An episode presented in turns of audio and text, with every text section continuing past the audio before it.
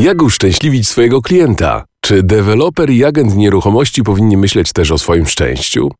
Co daje szczęście mieszkańcom osiedli oraz czy ich szczęście niesie realny zysk dla branży nieruchomości? Na wszystkie te pytania odpowiadamy w trzecim numerze magazynu Lighthouse. Dzielimy się także wynikami badania społecznego zrealizowanego na zlecenie Otodom przez badaczki z zespołu SWPS Innowacje oraz tradycyjnie już przedstawiamy także opinie i komentarze ekspertów. Jak rozmawiać z klientem i czego unikać, by zdobyć jego zaufanie? Jak samemu przygotować się do spotkania, kiedy mamy naprawdę kiepski dzień? W tajniki skutecznej sprzedaży wprowadza nas Krzysztof Rzepkowski, trener sprzedaży i członek zarządu Sandler Training Polska, który w trzecim numerze magazynu Lighthouse napisał tekst Budowanie relacji w sprzedaży. Poznaj dobre praktyki i przekonaj do siebie klienta. Jeff Bezos powiedział kiedyś: Nie martwi mnie ktoś, kto oferuje cenę o 5% niższe. Niepokoi mnie ktoś, kto może zaoferować klientowi lepsze doznania.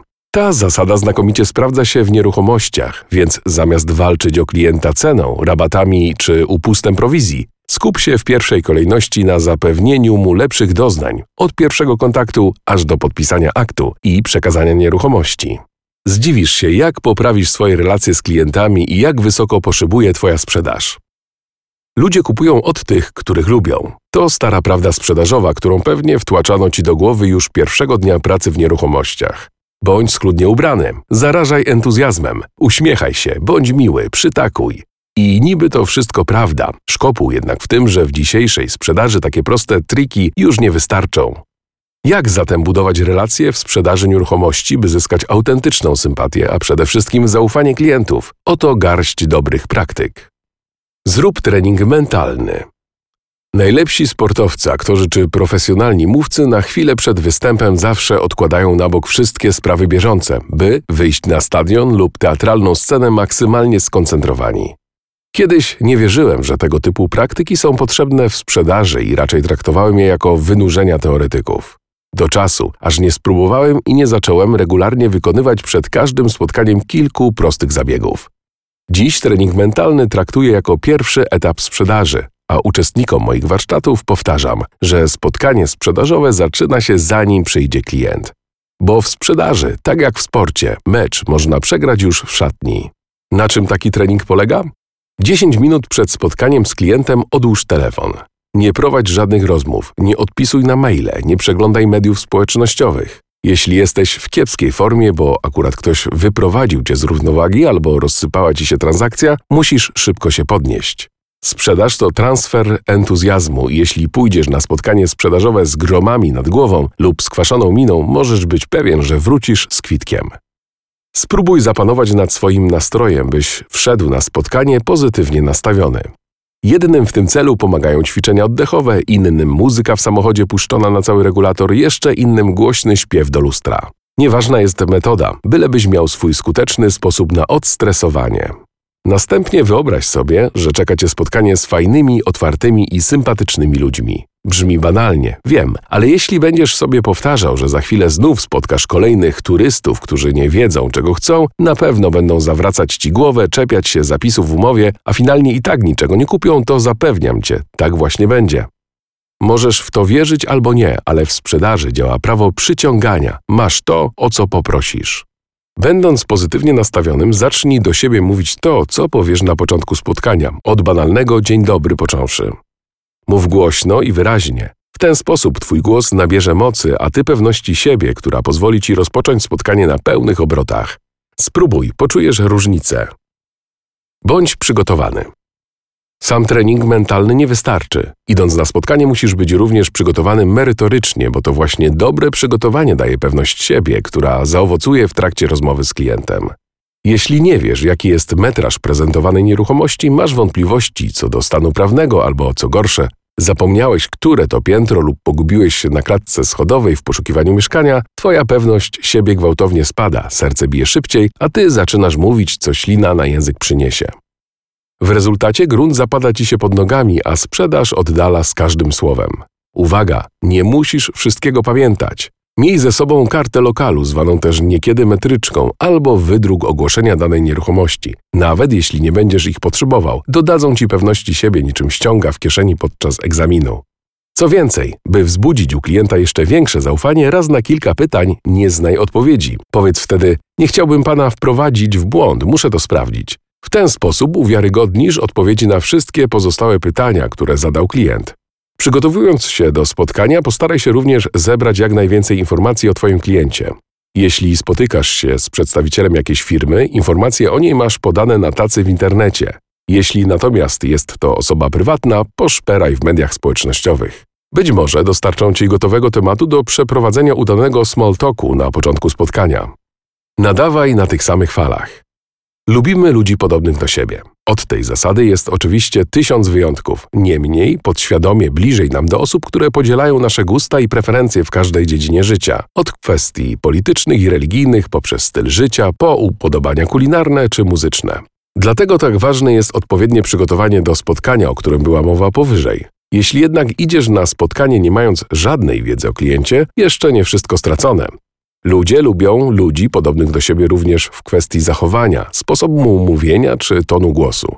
Zatem od pierwszej minuty spotkania uważnie obserwuj swojego klienta i postaraj się do niego dostroić. Jeśli jest energiczny, gestykuluje i dużo mówi, możesz poluzować kołnierzyk i pozwolić sobie na bardziej swobodny styl prowadzenia rozmowy.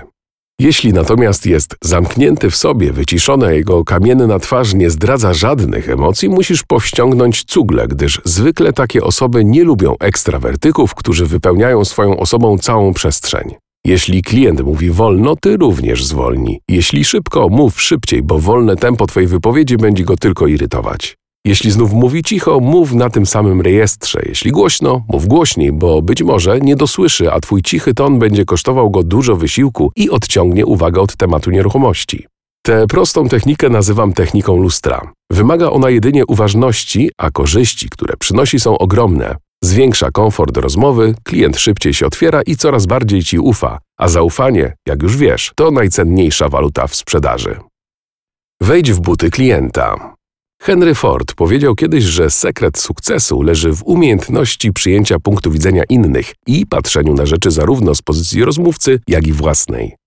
Od lat stosuję tę zasadę w nieruchomościach, starając się zawsze wejść w buty moich klientów, by na cały proces sprzedaży, a później zakupu nowej nieruchomości patrzeć ich oczami. Dla Ciebie umowa kupna sprzedaży mieszkania czy domu to tylko kolejna transakcja. Dla większości z nich prawdopodobnie jedno z najważniejszych, a na pewno najbardziej stresujących wydarzeń w życiu. Tym bardziej, jeśli ostatni raz przeprowadzali się kilkadziesiąt lat temu. Buty klienta to uważność na emocje drugiej strony i komunikacja, która tych emocji nie poddaje wątpliwość. Nie próbuj więc na siłę uspokajać ludzi mówiąc proszę się o nic nie martwić albo zapewniam Państwa, że wszystko będzie dobrze, bo takie sformułowania zwykle wywołują efekt odwrotny od zamierzonego. O wiele szybciej zdobędziesz sympatię i wiarygodność w oczach klientów, wykazując zrozumienie dla ich sytuacji. Używaj zatem zwrotów typu Domyślam się, że to dla Państwa nie jest łatwa decyzja. Na Państwa miejscu też bym miał tysiąc pytań w głowie. Rozumiem Państwa doskonale. Sam niedawno zmieniałem mieszkanie i wiem, jakie to stresujące. I nigdy po powyższych wyrażeniach nie używaj słowa ale. Ono przekreśla sens wszystkiego, co zostało powiedziane wcześniej. Nie przeciągaj liny. Tę samą zasadę stosuj rozmawiając z klientem o jego wątpliwościach i obiekcjach. Kupno mieszkania, domu, a nawet działki różni się dwoma aspektami od zakupu jakiejkolwiek innej rzeczy. Po pierwsze, kwota jest astronomiczna w porównaniu do zakupów, na które zwykle sobie pozwalamy. A po drugie, w przypadku nieruchomości nie ma możliwości zwrotu, co oznacza, że podpis składany u notariusza jest jak cyrograf z diabłem. Z tych powodów zakup mieszkania czy domu różni się od kupna przysłowiowej bułki i budzi u klientów obawy, które odciągają ich od podjęcia finalnej decyzji i przekładają się na nieustające obiekcje typu musimy to przemyśleć. Obiekcje są więc w sprzedaży naturalnym i koniecznym elementem całego procesu. Co więcej, bez obiekcji nie będzie sprzedaży, bo nigdy nie wyda od tak kilkuset tysięcy złotych. Z wątpliwościami najlepiej poradzisz sobie po prostu rozmawiając o nich i wykazując zrozumienie. Sam z siebie zapytaj, a czy jest coś, co Państwu nie odpowiada? Skoro bez obiekcji nie ma sprzedaży, lepiej byś je od razu poznał a następnie pogłębiaj, mówiąc, a co dokładnie Państwa niepokoi. I dopytuj, korzystając z reguły niedostępności, czy ta wątpliwość przekreśla zakup i będą Państwo rezygnować? Ludzie chcą mieć to, co mogą stracić, więc w odpowiedzi bardzo często usłyszysz: Nie, skądże, przecież to tylko.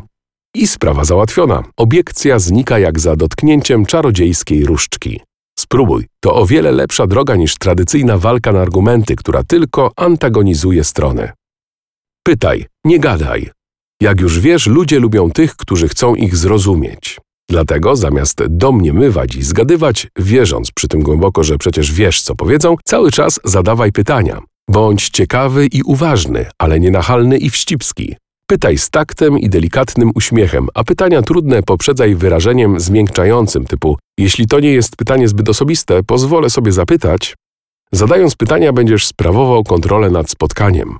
Unikniesz darmowego konsultingu, a klient, jeśli tylko umiejętnie to zrobisz, będzie zachwycony, że wreszcie ktoś go tak uważnie słucha i chce zrozumieć jego potrzeby, a nie próbuje za wszelką cenę wcisnąć swoje rozwiązanie. Umiejętność prowadzenia spotkania bez przeciągania liny wymaga dziesiątek, jeśli nie setek prób i zwykle na początku nie przynosi spodziewanych rezultatów. Ale gdy już tę umiejętność opanujesz, nie dość, że zaczniesz traktować sprzedaż jako hobby, a nie zawód, to jeszcze klienci twój trud sowicie wynagrodzą. Powodzenia! Czytał Jacek Jabłoński. Dziękujemy, że byłeś, byłaś z nami. Jeśli chcesz dowiedzieć się jeszcze więcej, sięgnij po trzeci numer magazynu Lighthouse. Najnowsze wydanie znajdziecie w Empikach w całej Polsce oraz na stronie www.magazynlighthouse.otodom.pl. Do usłyszenia!